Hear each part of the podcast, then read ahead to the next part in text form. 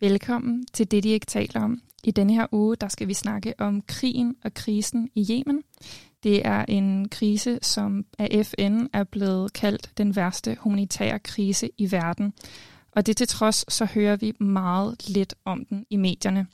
For at belyse denne her situation, der har jeg i dag i studiet fået besøg af Inas og Anas fra Red Yemen. Velkommen. Tak. Tak. Kan vi ikke starte med, at I lige præsenterer jer selv? Ja, men tak for, tak for invitationen. Uh, mit navn er Anas al Jeg er formand og medstifter af Red Yemen. Uh, til dagligt arbejder jeg i medicinalindustrien med udvikling af nye lægemidler. Ja, tak for invitationen. Jeg hedder Inas Faisal, og jeg er teamleder i Red Yemen. Og til dagligt er jeg i gang med et forskningsår i min uh, lægekarriere lige nu. Godt. Og kan I ikke så præsentere organisationen Red Yemen. Hvad er det for en organisation? Ja, altså Red Yemen er en øh, almen velgørende organisation, øh, der som navnet antyder har fokus på Yemen, og den humanitære krise i Yemen. Som du også indledte med at sige, så er det en, øh, en krise, som måske ikke mange øh, danskere kender til eller har hørt om, men ikke desto mindre så er det øh, er FN blevet øh, kategoriseret som værende verdens største. Vi øh, lancerede Red Yemen tilbage i 2019, øh, og teamet består øh, udelukkende af frivillige, øh, som har mange forskellige baggrunde, hvad angår uddannelse, beskæftigelse og oprindelsesland. Bemærkelsesværdigt så har ingen af os seminitisk baggrund eller nogen særlige former for tilknytning til, til landet, men vi har den her, eller vi arbejder alle for den her fælles mission om, at vi vil gøre vores for at hjælpe og skabe nogle reelle livsforandrende forskelle for, for for nogle, for, for nogle af verdens mest udsatte og sårbare mennesker i, øh, i, øh, i Yemen, øh, der er fanget i Yemen. Øhm, så igennem Red Yemen, så samler vi donationer ind og gennemfører humanitære projekter i, i landet. Øhm, og vi dækker selv de administrative omkostninger, så vi, øh, så vi tilstræber, at øh, alle øh, donationer, der kommer ind til os, også går ubeskåret til, til Yemen. Mm, og samarbejder I så med en organisation i Yemen? Øh, ja, vi, er, vi samarbejder med en lokal øh, NGO, der, er, der opererer i, øh, i landet. Øh, i, okay. Ja.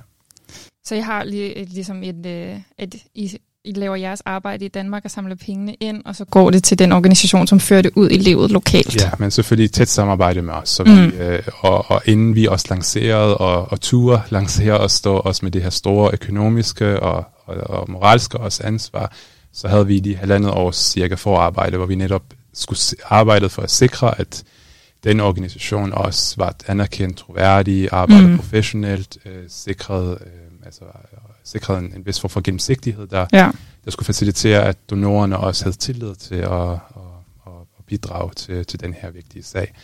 Øhm, og selvfølgelig også øh, indhentet alle de nødvendige øh, tilladelser fra myndigheder. Og selve arbejdet bliver også koordineret i tæt samarbejde med, med os. Altså de kender selvfølgelig, mm. i og med de er i landet, så kender de selvfølgelig behovene og situationen bedst, øh, men vi sparer mellem at udfordre dem, også i forhold til, mm. hvor vi også mener, at øh, øh, donationerne kan gå hen. Så det er ikke udelukkende for eksempel er... Det bliver ikke dikteret af dem. Det, det bliver ikke dikteret af dem, hvor pengene bliver sat hen. Nej, det er det, virkelig et samarbejde. Ja, det er det, ja.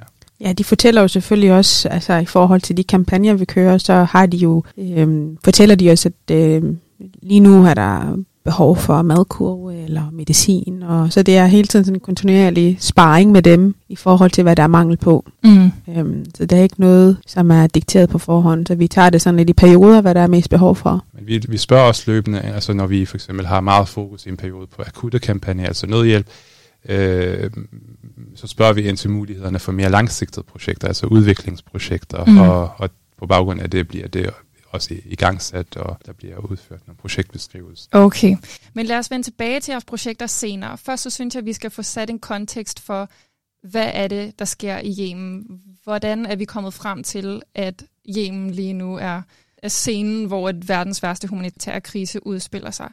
Hvad skal vi vide først og fremmest om Yemen og om den situation, for at forstå, hvor, hvordan vi er kommet til det punkt i dag?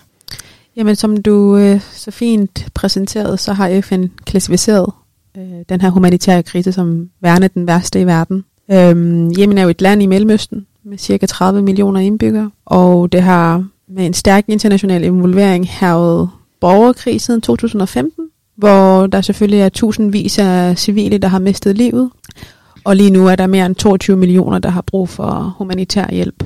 Øhm, ifølge FN så er, er Yemen også med hastig, hastig fart øh, på vej mod den værste sultekatastrofe set i flere årtier. Og flere millioner børn under fem år er i risiko for død på grund af fejlernæring. Derudover så har den sidste serie fra Stop the War on Children fra Red Barnet også klassificeret Yemen som det værste område, særligt for børn, hvor der ligesom er forbrydelser som rekruttering til krig, børneægteskaber, voldtægter, øhm, ødelæggelse og bombardement af hospitaler og skoler, øh, og stop af nødhjælp, simpelthen blokering af, at nødhjælpen kommer frem. Så der foregår en masse redselsfulde ting, øh, som gør, at især børn, øh, hvor det ikke er forenligt med et liv, øh, og mest af alt forenligt med et død øh, mm. til efterfølge. Så den her krig går enormt meget ud over den civile befolkning. Hvem er det, der kæmper mod hinanden? Jamen altså, kort om konflikten, så har vi jo den nordlige del, som er Houthierne, som, øh, hvor der er 70 procent af befolkningen, der bor. Øh, og så har vi den sydlige del, som er den Saudi-ledede koalition. Så i grove træk er det jo de to, der kæmper med hinanden. Og det handler jo lidt om, hvem skal styre landet. Øh, Houthierne, de styrer de områder, hvor der er flest indbyggere, som sagt, inklusive hovedstaden Sanaa øh, som de overtog i 2014. Øh, og on and off har de her kampe været omkring regeringen siden 2000. Øhm, men det har så intensiveret siden 2015. Ja, og, og lige, op, lige optakten til selve øh, den, den sådan officielle startdato for krigen i 2015, så har der været en masse utilfredshed med for eksempel stigende øh, priser på brændstof, øh, og også Houthierne, der ligesom ledte en masse demonstrationer for at vælte regeringen, og det, det var ligesom i optakten til, til mm. krigen. Øhm, skal selvfølgelig sige, at det, det er en meget kompleks situation, og yeah. ingen af os har kan man sige, sådan politisk faglig viden, øh, mm. sådan per se, øh, men, men det er ligesom, hvad vi læser os frem til, øh, har læst os frem til øh, i løbet af de senere år, hvor vi har beskæftiget os med, med Yemen. Øh, og, og, så, så, og som Ina siger, altså den saudi-arabiske koalition er har i løbet af tiden også bestået op til op af ni, øh, ni lande, der har invo- været involveret i, øh, i, i, i de her angreb mod øh, den nordlige øh, mm. øh, I dag er det primært øh, Emiraterne og, og Saudi-Arabien, men, men der har også været en vis form for vestlig øh, indblanding. Øh, så det er ja. ikke alene en borgerkrig. Øh, i den Nej, jeg skulle lige til at sige, så det er ikke borgerkrig der, der holder sig inden for landet. Der er mange udefra kommende indflydelser i den her situation. Ja, ja. ja, vi kan jo selvfølgelig altså også benævne andre lande, der ligesom også er involveret. Der er jo også mange øh, europæiske lande, som mm-hmm. øh, Frankrig og Tyskland og England, der også ligesom har kontribueret med våben og så videre til øh, Saudi-Arabien. Og vi har også Iran, der ligesom har været den støtte, Houthierne har haft. Mm. Øhm, så der, det her, det rækker langt over ja. en helt almindelig borgerkrig. Det, ja. det, den her konflikt er meget mere kompleks end som så. Og også uh, ud over sådan, den eksterne uh, internationale involvering, så er der også mange grupper i landet, uh, så det ikke udelukkende er syd versus nord. Uh, så sent som i 17 uh, kom der også den her STC, et, uh, nogen der ønsker at uafhængighed for, for, for den sydlige del. Uh, på et tidspunkt var Yemen også Ja, jeg skulle lige til at sige, ja. det har været delt i to. Ja, de, og nu ønsker de også at, uh, nu ønsker de at opnå den her, den her målsætning, og det er noget, der primært bliver støttet af Emiraterne, uh, ligesom den her målsætning. Så det, det er... Og med igen dele landet i to? Ja, ja det okay. præcis. Ja. Og, og, så det er en yderst kompleks situation, mm. men NATO-resultatet er også en yderst katastrofal humanitær krise. Præcis, og er der andre faktorer ud over selve borgerkrigen og og ja, og de mange forskellige lande, som har, som har deres øh, at sige i den borgerkrig, eller har deres, hvad skal man sige, bidrag til, til den borgerkrig. Er der andre faktorer, som spiller ind på, at den humanitære krise i Yemen er blevet så slem, som den er i dag? Altså normalt vil man det første, man måske vil tænke på, det er øh, fødevareusikkerheden i, mm. i landet. Det, altså, som Inas egentlig med at snakke om, så er vi på randen øh, af hungersnød i mange områder, og, og, og det er ligesom manglen og på fødevarer i landet, øh, men, men, men, også, øh, men også stigende priser, der gør, at den almindelige minit ikke, simpelthen ikke har råd til at, at, at, at købe mad. Mm. Øh, der er også selvfølgelig sikkerheden for, for altså den personlige sikkerhed, person, øh, sikkerheden for ens familie øh, og lokale miljø, sundhedsvæsenet, der er kollapset, det økonomiske system, der også er fuldstændig kollapset. Men jeg tror også, man skal tage et skridt tilbage og kigge på, jamen, hvad er det, der egentlig har, har der ligger bag alle de her øh, usikkerheder og, og, og resultater. Øh, mm. Og det er jo selvfølgelig øh, konflikten, altså selve krigen, øh, der er på enten direkte eller indirekte vis har resulteret i de her store faktorer af kan man sige, usikkerheder mm. og, og, og kriser. Øhm, og Hvad så med sådan noget som corona og krigen i Ukraine? Det må også være noget, som har haft en, en direkte konsekvens for at forvære Yemen. Øh. Helt sikkert. Altså covid-19 har jo været en udfordring for selv de stærke lande mm. med mange ressourcer, altså hvis vi bare kigger på Danmark. Så hvis vi bare forestiller os, hvad det har haft af katastrofale følger i, i et land som Yemen, som allerede er et meget svækket land og et meget fattigt land. Øhm, også før. Og også øh, før krigen ja. er det jo en af de lande i området, som er allerfattigst. Og covid-19 der var mange læger, der ligesom også kæmpede med nogle problematikker, som vi måske ikke kender til her, og det er jo ligesom om, de fik lidt øh, hånden for munden i forhold til at fortælle, hvor alvorligt det er, og de blev ligesom truet til at ikke at gøre et stort nummer ud af det, til trods for, at, øh, at det var lige så alvorligt for dem. Øh, og det er jo også en af de lande, hvor vaccinerne ikke engang er nået frem endnu. Så man kan jo sige, at øh, covid-19 og øh, efterfølgende inflation har jo været endnu mere ødelæggende, end hvad, hvad, hvad vi overhovedet kunne forestille os. Mm. Jeg skal også huske på, at lige i forhold til covid-19, så skal man tænke på, at Yemen er også meget tæt befolket, også når man tænker inden for det enkelte hjem. Altså der er det ikke unormalt, at man bor 10 mennesker i et hjem. Mm. Øh, så i forhold til den her sociale distancering, at det, det er ikke muligt. Nej, det er ikke så lige til. Øh, og, så, og så skal man også tænke på, at sundhedspersonalet er jo også stærkt ramt af det, det kollapsede økonomiske system i den forstand, at øh, mange af lægerne, eller de fleste læger, som er offentligt ansatte, ikke faktisk har i, i overvis ikke har fået udbetalt lønninger. Mm. Så i bund og grund øh, i, under normale omstændigheder, så arbejder de øh, helt gratis, øh, fordi de ser et ansvar over for deres, øh, øh, øh ja, over for deres øh, medborgere. Men særligt i covid-19, hvor der var ekstra pres på sundhedsvæsenet, der i forvejen er stærkt svækket, mm. øh, så er det noget, der ligesom har givet et ekstra lag. Ja, især hvis man tænker på, at lige siden krigens start, så er der mere end 130 hospitaler, der er blevet bombet, og hospitalerne kæmper med for eksempel altså sygdomme, som har været væk i flere årtier, og lige pludselig de kommer det frem. Altså hvis vi tager, og tager et eksempel som øh, difteri, altså strobehoste, som selv i de mest avancerede lande er et er ret livsfarligt, hvis det er, at man ikke får behandling. Så øh, er det jo noget, man dør af i hjemmet nu. Øh, og hvis vi kigger på kolera, øh, som egentlig er let at behandle, øh, hvis man har ressourcerne. Ressourcerne er jo ren drikkevand og væske, øh, hvilket også er et kæmpe problem.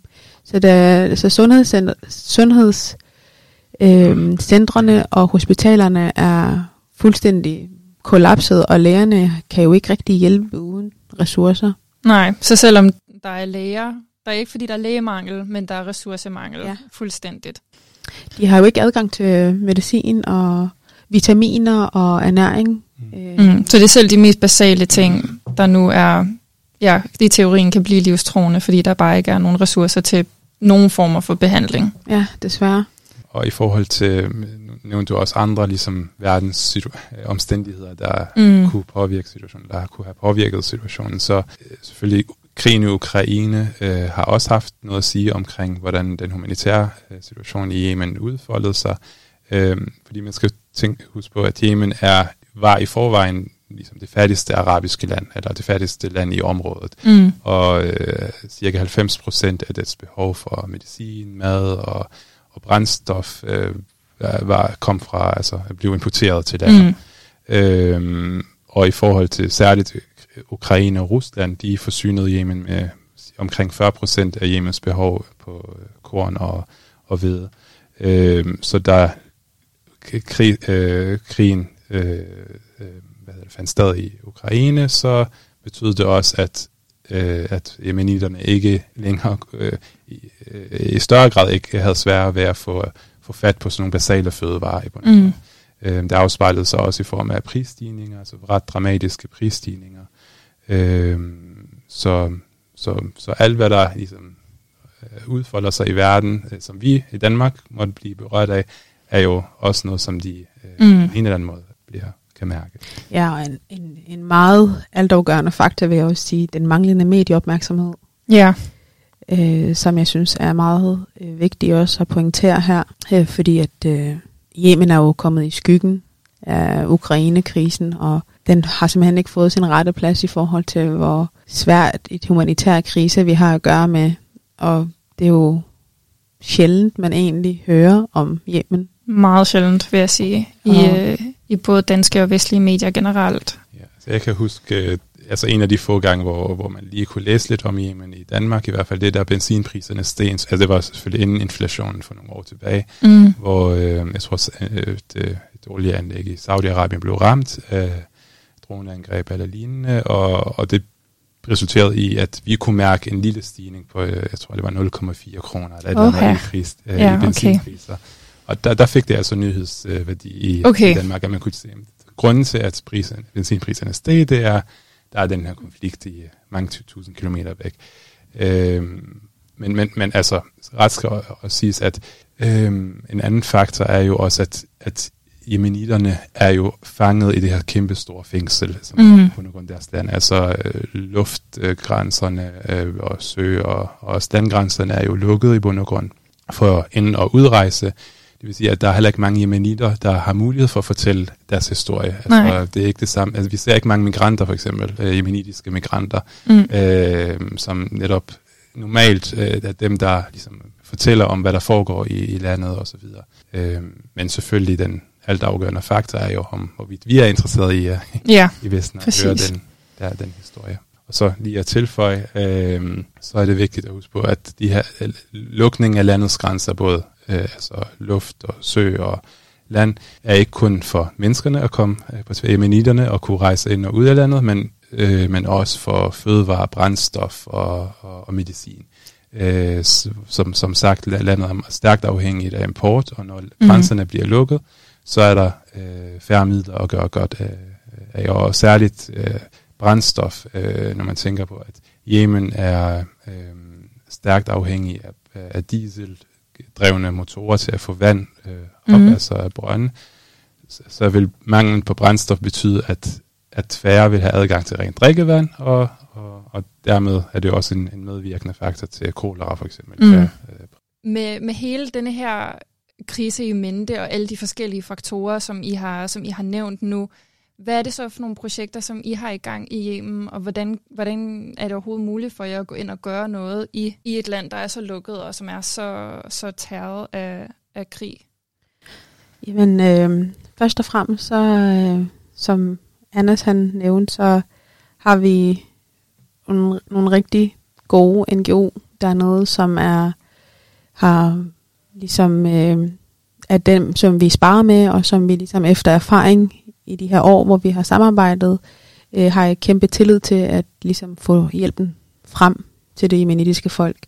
Og selve vores øh, selve organisationen, der arbejder vi med forskellige øh, aspekter. Vi har det akutte nødhjælp, som er madkurve, modermælkserstatning, medicin og behandling. Og så har vi også de langsigtede udviklingsprojekter, som opførelse af soldrevne vandbrønde, drift af hospitaler og selvhjælpsprojekter. De her selvhjælps, selvhjælpsprojekter, de skal ligesom øh, hjælpe folket til at selv at blive selvforsørgende, og så det er lidt mere holdbart, så de er mindre afhængige af, at der skal komme hjælp udefra. Og det kan for eksempel være, at vi hjælper med at købe symaskiner eller motorcykler, øh, eller lave en lille kiosk, hvor de kan have en lille øh, ja, en lille indtægt. Okay, så det er simpelthen for ligesom et, en slags uh, entreprenørprogram, mm. yeah. hvor I sætter dem i gang, så de kan ja. lave deres egen lille ja, virksomhed yeah, og skabe en økonomi selv. Og, og i den forbindelse, så indgår vi også en aftale med de mennesker, der får finansieret sådan et projekt, om at de skal tilbagebetale øh, halvdelen af projektets beløb. Altså i takt med, at de begynder at tjene penge, mm. øh, så betaler de afdrag efter en nærmere defineret aftale med den enkelte. Og de penge går så igen videre i en pulje, der finansierer øh, nye projekter øh, for andre mennesker. Og det har virkelig skabt altså store forskel, så langsigtet forskel mm. for, den, for den her pågældende familie. Ja, vi kigger jo selvfølgelig også på andre muligheder, som, at, som skoler og hjem til forældreløse børn. Der er jo mere end 8 millioner børn i Yemen, som øh, ikke får noget undervisning. Og det gør jo, at risikoen for børneægteskaber og rekruttering til krig, og at børn bliver sendt på gaden for at tække og arbejde øh, enormt stor. Så det er jo selvfølgelig nogle ting, vi også kigger ind i. Øh, og vi holder os hele tiden ligesom up to date med vores samarbejdspartnere dernede i forhold til øh, diverse kampagner, der ligesom, så vi sammen kan finde, okay, hvor kan vi hjælpe mest.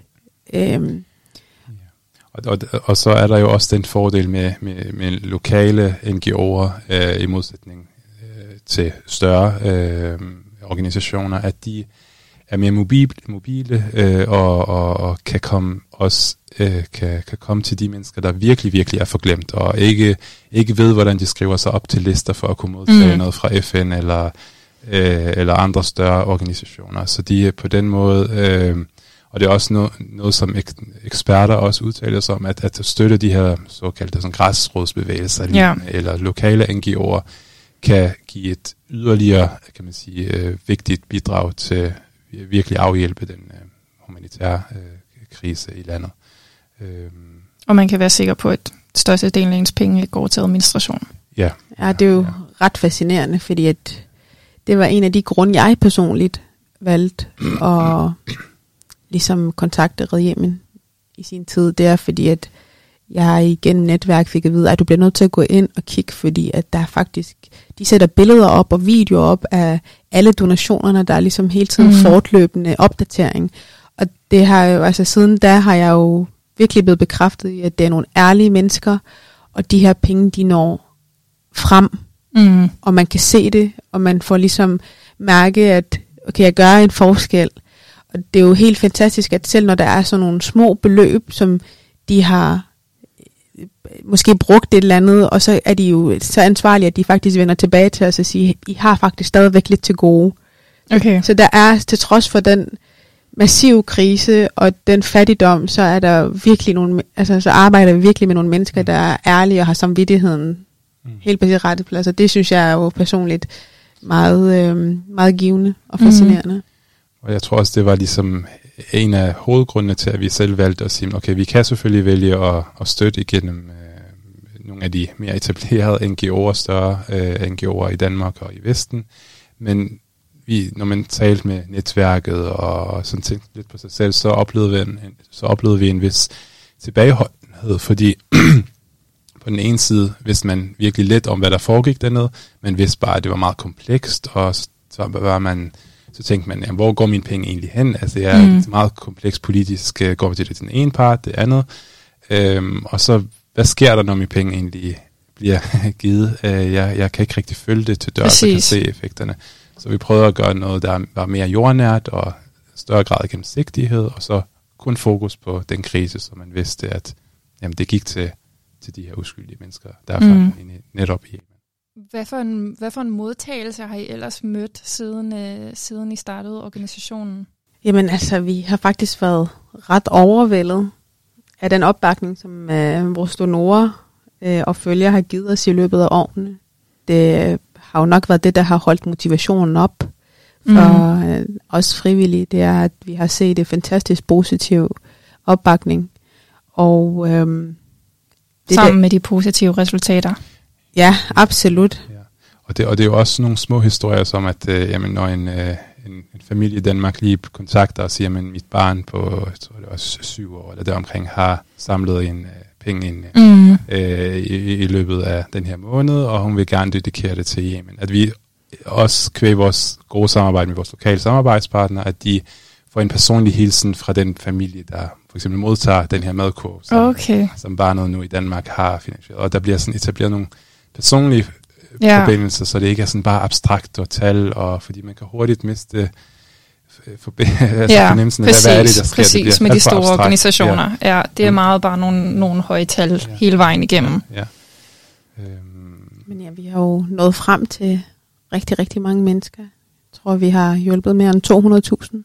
Ja, og det er jo Mennesker. selvfølgelig svært at, Wow. at sætte et, Ja. Hvor meget har I så samlet ind? Øhm, altså i forhold, lige, i forhold til menneskerne, det skal lige siges, det er jo svært at sætte tal på. Fordi, Ja, selvfølgelig. Øh, fordi når Et vi helt giver specifikt. En, ja, giver en, en madkort til en familie, øh, hvor mange er der i familien, Mm. så regnede vi med gennemsnittet en familie, øh, altså i Yemen, kan man sige. Og på baggrund af det er det omkring, omkring af de her 200.000. Øh, økonomisk har det været, øh, altså siden august 19 øh, indtil nu, omkring de 7,5 millioner, eller deromkring, øh, der blev samlet af. Også, wow, meget imponerende. Ja, og det er jo selvfølgelig takket vores øh, donorer og følgere, der også har givet os den her tillid og, og, Mm. og, og valgt at støtte omkring den her vigtige øh, forglemte sag. Har I så på den anden side, har I mødt nogle udfordringer? Ja, det har vi. Øh, Vi har selvfølgelig øh, øh, været heldige, at vi har kunne hjælpe så meget, men der har også været øh, Øh, unødvendige byråkratiske og administrative udfordringer. Øh, og her er især noget mistro fra myndighedernes side, fordi vi ligesom skal lave en overførsel til et mellemøstligt land. Og det har jo skabt, ja, som sagt, nogle udfordringer, hvor vi ligesom bliver mødt lidt med mistro, og hvor vi ligesom skal dokumentere, og øh, selvfølgelig er alt vores arbejde baseret på øh, et lovligt øh, grundlag, hvor vi har søgt de tilladelser, der skal søges, og vi ligesom øh, har tingene i orden, men trods det har vi mødt modgangen på det punkt, og det gør jo, at processen selvfølgelig trækker lidt mere ud, øh, hvor vi jo selvfølgelig så hjertens gerne vil nå frem, og vi ser jo det her som et humanitær hjælp, og prøver så vidt som muligt øh, at, at ligesom komme ud af det her politiske øh, spil, hvis man kan sige det sådan. Mm.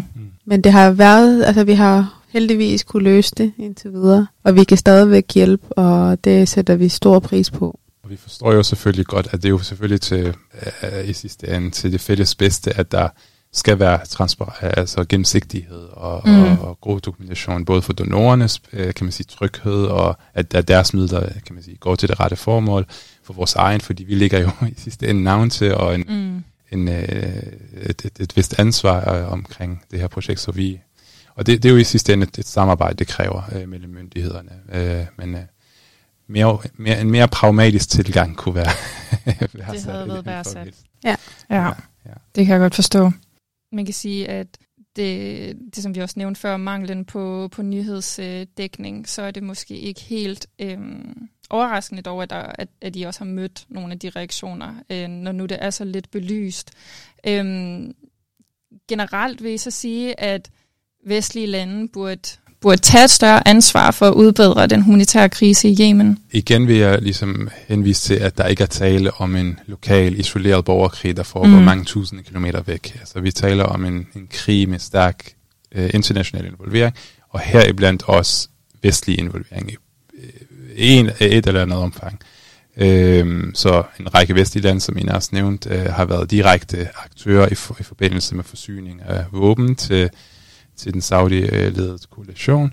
Øh, men, men også lidt i Danmark på indirekte vis øh, kom den en artikel for nogle år tilbage om, at øh, der var en række pensionsselskaber, der investerede penge i de her øh, i, i våbenhandel til krigsførende nationer i, øh, i Yemen. Øh, så har der også været danske artikler om danske virksomheder og selskaber, der, der var på, på en eller anden måde med til at opruste øh, den, øh, for eksempel øh, det øh, em- øh, emiratiske, øh, emiraternes øh, militær ved at forsyne dem med Mm. teknologi og, og, og lignende. Okay. Så kan man sige, det første man kan, man kan gøre er at, at stoppe øh, den her involvering, mm. for netop ikke at sk- sk- øh, være, øh, være en, en aktiv part i at skalere konflikten og den humanitære situation op. Øhm, og, og, og, og dermed også... Øh, Jamen, så har vi jo også en moralsk forpligtelse, synes jeg. Fordi at- Især hvis vi indirekte er involveret Netop. på den måde. Netop, altså vi er involveret, om vi, altså vi er jo i EU, og vi ved, at der er mange europæiske lande, der er involveret, stærkt involveret i den her krig øh, og krise. Så jeg tænker, at først og fremmest for, altså rent set som humant, så er vi moralsk forpligtet til at ligesom også at råde bod på god gammeldags måde på det, vi ligesom også har været en del af. Og det er jo også lidt den der med at opretholde vores universelle humanitære værdier om social retfærdighed, og at vi alle mennesker er lige. Mm. Øhm, så skal vi gøre det i lande som Yemen, såvel som Ukraine. Og hvis vi egentlig tager et eksempel, så har Danmark samlet set også hjulpet og givet bistand til Yemen. Og seneste donation var på omkring 900 millioner kroner. Men hvis vi sammenligner, hvor meget Danmark har det sidste års tid støttet Ukraine, så er det næsten op på 6 milliarder kroner. Ja, Trods at bare en krigen, lille bit forskel. ja, trods at krigen har varet ved i 7-8 år. Og det skal jo heller ikke sådan, altså Yemen er jo et land, der er langt væk fra Danmark, men det er jo et land, som vi som gruppe ser som det land, der har det aller værste. Det er jo ligesom også derfor, vi har valgt. Fordi det er jo ikke fordi, at altså nu kommer vi jo personligt, nogle kommer fra Irak i vores gruppe, andre kommer fra Iran og Syrien. Sådan forskellige lande, hvor der også er krig og ødelæggelse. Og, men vi ser jo, anser det her som, det er der, der, er, det, er der det brænder lige nu. Mm. Øhm, så det er der, vi ligesom rent humanitært sætter ind, og det synes jeg, vi alle sammen et eller andet sted er forpligtet til som mennesker. Jeg tænker, at vi er lidt for langt ude til, at nærhedsprincippet kan fylde så meget, som det gør. Ja. Og hvis man ligesom ikke skal gøre det af øh, moralske principper, og, og vi skal ligesom fokusere på vores egne interesser, hvorfor skal vi, hvorfor, er vi, hvorfor skulle vi være interesseret i, i Yemen, øh, som er et, øh, det fattigste land i, i området? Øh, og her kan man øh, tænke på, at Yemen har en strategisk vigtig placering, øh, der kontrollerer indgangen til Suezkanalen, og dermed en stor del af søfartsruterne og fragten øh, i, i området. Øh, så at landet stabiliserer sig og opnår den her stabilitet, er på den ene eller anden måde også i vores interesse, øh, altså når man tænker Mhm. på det vestlige øh, samfund. Hvad er så jeres opfordringer til, hvad man fra vestens side kan gøre? Hvis det ikke skal være lappeløsninger i form af, at vi øh, bare skal give humanitær bistand og øh, løbende der i form af madkurve og, og medicin osv., så, videre, så skal vi kigge på hovedårsagen til problematikken. Og hovedårsagen er jo konflikten, der er mellem de involverede parter.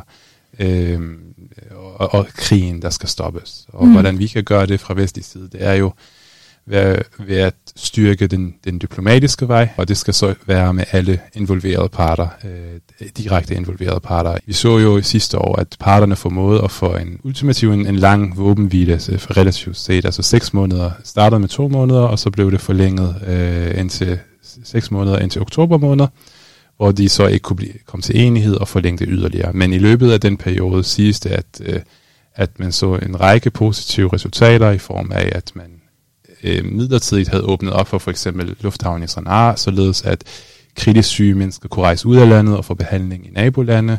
Øh, det gjorde også, at øh, man åbnede op for mere import øh, igennem øh, den ellers blokerede havneby Hodeidas, hvor, hvor kan man sige, det, det nordlige område, hvor 70% af befolkningen er, således at øh, der kunne komme øh, brændstof og medicin og mad ind i landet. Så man så positive effekter af, at, øh, at der, der, der faldt ro på. Så ved at ligesom styrke den, den her diplomatiske vej med alle involverede parter, og her mener jeg ikke, ikke alene golfstaterne, men også diplomati med Houthierne, som ellers føler sig isoleret, og, og, og Vesten er imod os, og dermed også måske til tider kommer med, måske med lidt øh, urealistiske forslag i forhold til, hvordan man kan, kan komme til enighed. Så hvis man tager en mere pragmatisk tilgang, involverer alle parter, øh, og styrker også måske den Iran-Saudi-dialog, øh, Mm. øh, fordi de er også på en eller anden måde involveret i, i, i krisen. Øh, så diplomati vil jeg sige den første. Ja, og selvfølgelig også fokus på at reducere statens øh, fragmentering. Øhm, det sværeste spørgsmål er jo at løse spørgsmål om politisk og social fragmentering. Og man må sige, at jemenitterne selvfølgelig selv skal lede bestræbelserne på at lukke sprækkerne i deres samfund. Mm. Men derudover så det der intra-jemenitiske dialog øh, og jemenitisk fremtid, statsfremtid, det er jo også noget, vi kan have indflydelse på. For eksempel så i 2022, så var Sverige vært for det første Yemen International Forum, øh, som samlede repræsentanter fra hele landet. Øh, og Holland vil være vært øh, i opfølgningsmødet her i 2023. Og det gør jo, at, at man ligesom skal adressere fragmentering, fragmentering gennem medieoplysning, øh, gennem kulturelle aktiviteter, der ligesom gentager de egenskaber, som alle jemenitterne deler, og ligesom styrke det sammenhold igen. Og man kan jo ikke komme udenom, at vi som Europa bliver nødt til at stadigvæk støtte økonomisk. Mm. Altså, det, det kan vi ikke komme udenom, fordi Øh, der er simpelthen alt for mange mennesker, der lige nu ikke er kommet på benene, og stadigvæk dør af sult. Hvad kan man så gøre Ja. som individ, Støt Red Yemen. øhm, udover at støtte Red Yemen? Måske skabe opmærksomhed omkring, hvad der Ja. foregår i Yemen. Altså, øh, hvis medierne ikke vil påtage sig den opgave, så kan vi måske som individer gennem vores øh, netværk på de sociale medier, og hvad ved jeg, skabe opmærksomhed, og der også foregår andre kriser i verden, øh, mm. som er værd at støtte på den ene eller anden måde. Og når nu vi taler om, hvad individet kan gøre, og selvfølgelig støtte Red Yemen, hvor kan man så faktisk støtte Red Yemen? Hvor kan man finde jer henne? Vi er at finde på øh, de sociale medier, som Facebook og Instagram. Og derudover har vi også vores øh, hjemmeside, redhjemmen.dk, Og øh, der her er alle velkommen til at kontakte os. Øh, og hvis der er nogle spørgsmål, eller hvis folk har lyst til at være frivillige sågar, så vil vi mere end gerne høre fra jer. Og der kan man selvfølgelig også gå ind og like og følge os, og følge med i vores kampagner, og følge med i det udvikling, øh, øh, vi er med til at skabe i Yemen. Mm. Så vil jeg sådan set bare sige tusind tak, fordi I var med i dag og delte af al jeres viden og engagement. Det er os, der takker for invitationen og for at sætte Yemen på dagsordenen. Ja, det tak var vi absolut komme. Selvfølgelig. Det var en fornøjelse. Og tusind tak til jer, som lyttede med.